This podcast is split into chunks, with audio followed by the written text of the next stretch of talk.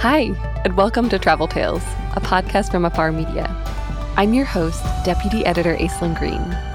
I don't know about you, but I am finally beginning to dip my toes back into the travel waters.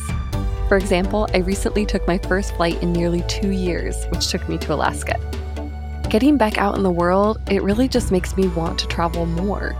So, lucky for us, the creative folks I've worked with over the past seven years comedians, philosophers, novelists they feel the same way. So each week on Travel Tales, we'll hear from one of our favorite contributors about a trip that changed their life.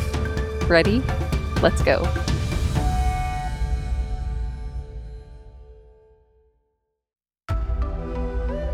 Now let's listen to a story from wildlife photographer Ami Vitale.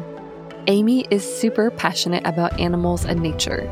Ever since she photographed a story about the world's last white rhinos in Kenya, she has devoted much of her work to covering our natural world. She's photographed gorillas in Rwanda for Afar and made a film about the Reteti Elephant Sanctuary in Kenya. She's even donned a panda suit to photograph a book called Panda Love The Secret Lives of Pandas, which is about panda conservation efforts in China.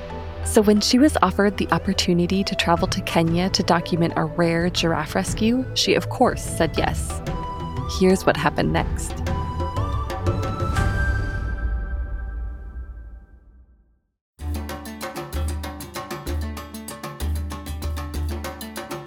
For the last decade, I've been seeking out incredible stories about people who, sometimes against all odds, have come together to protect wildlife and the natural world.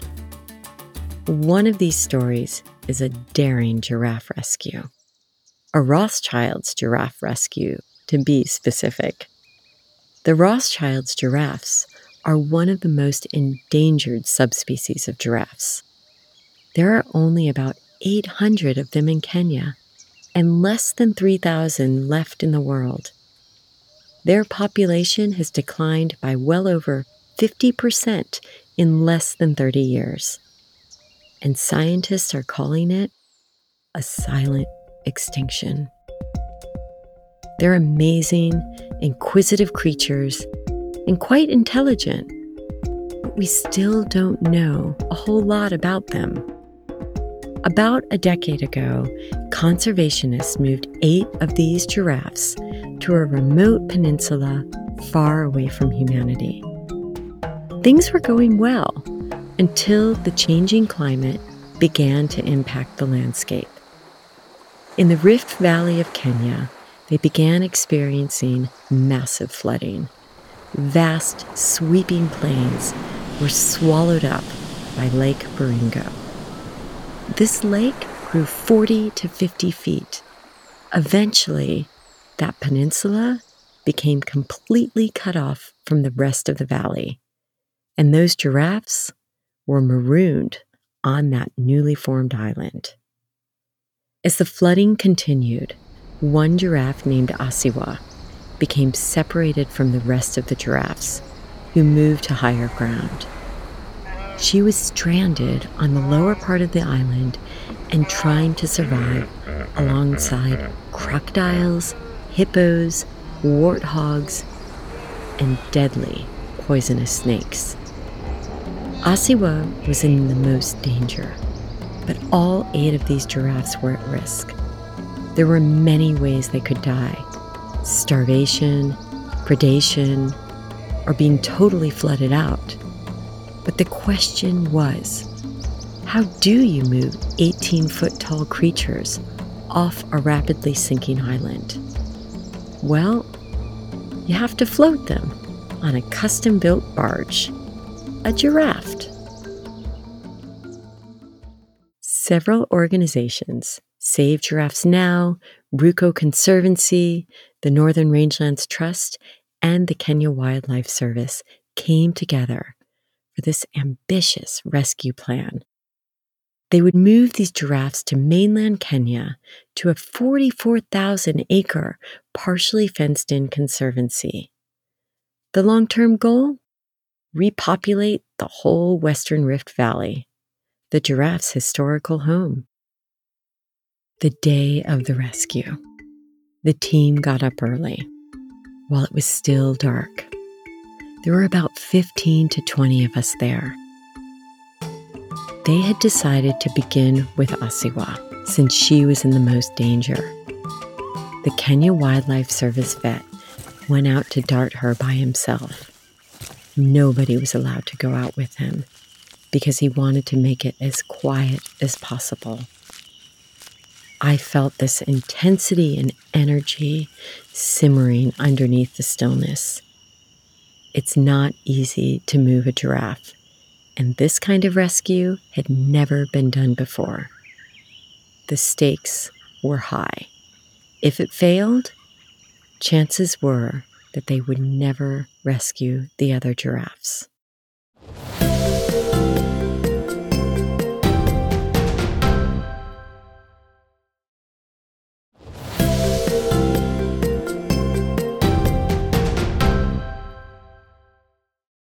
After the dart went in, Asiwa's first reaction was to run.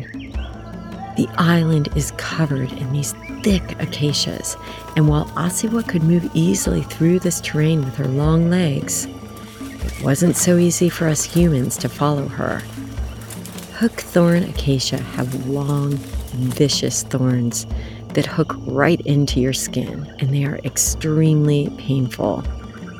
The acacias have another name, wait a bit bush, because if you get caught by one, you have to slowly unhook yourself. The team raced into the marshlands, hands flailing, urging her to stay on the island. When the anesthesia started to surge through her body, she fell in a difficult place, close to the water, wedged next to a tree. It was critical that when Asiwa fell, that the vet was there to immediately inject the reversal drug. If he didn't, she would die. When giraffes go down, they can choke on their own saliva or their brains can be damaged by the changes in blood pressure. My heart was racing. Catching Asiwa was just one tiny piece of a very complex operation. I had spent enough time with these creatures to literally fall in love with them. There's an intellectual piece of this story, but also an emotional element to it, too. Giraffes have an incredible emotional intelligence, and you too can't help but be emotionally involved. I had spent the last two weeks with these giraffes to make sure that they were comfortable with me and the drone. I had to think about how I would film and photograph in a way that would not impact these animals. As the move unfolded, my head was juggling a lot of different tasks. I needed to decide when to take photographs with my cameras and when to make videos. I also had to calculate the safest time to use the drone.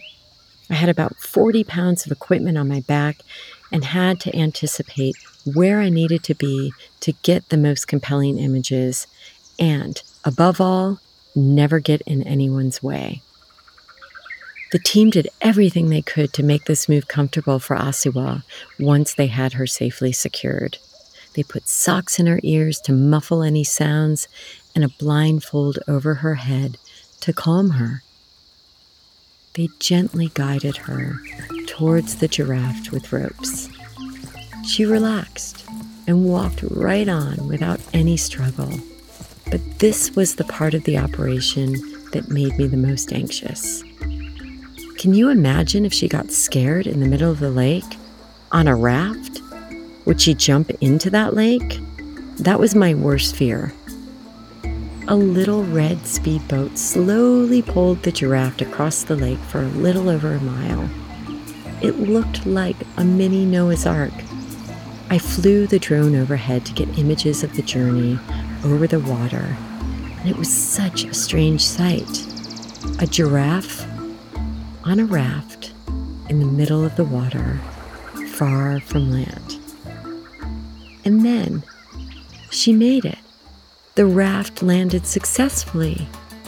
There was a crowd on the other side waiting with excitement. The team was trying to be quiet so it didn't create any extra anxiety for Asiwa. They quickly took off her blindfold. It all had to happen at the same time as letting down the door so she could be freed immediately without any restraints. The moment Asiwa was safely off and terra firma, there was a collective sigh and then so much cheering. Mike, who had lived on that tiny island with the giraffes for a year, had tears streaming down his face. I went back to the Conservancy the next morning to get some last aerial images and footage. I didn't want to get too close and scare her. I caught a glimpse of her from very high above, and that was the moment I felt like I could finally relax.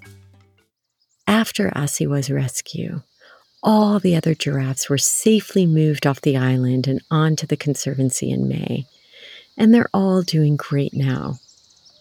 I think the takeaway message is that stories like this can become our wake up call. We are on this planet together, and this too is our shared life raft.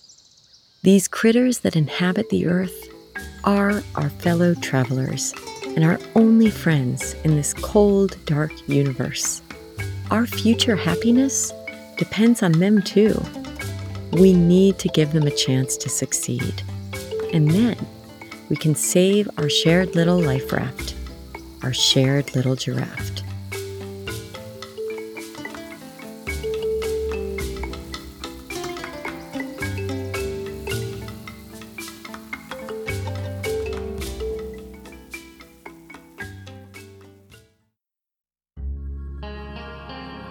That was Ami Vitale. These days, Ami lives in Montana but spends much of her time in Kenya. In fact, she's heading there again soon. Recently, she founded Vital Impacts, a nonprofit that uses storytelling to support communities that protect wildlife and critical ecosystems. And each fall, she participates in the Prints for Nature event, which raises funds for the nonprofit Conservation International. You can learn more and explore her work at amivitale.com.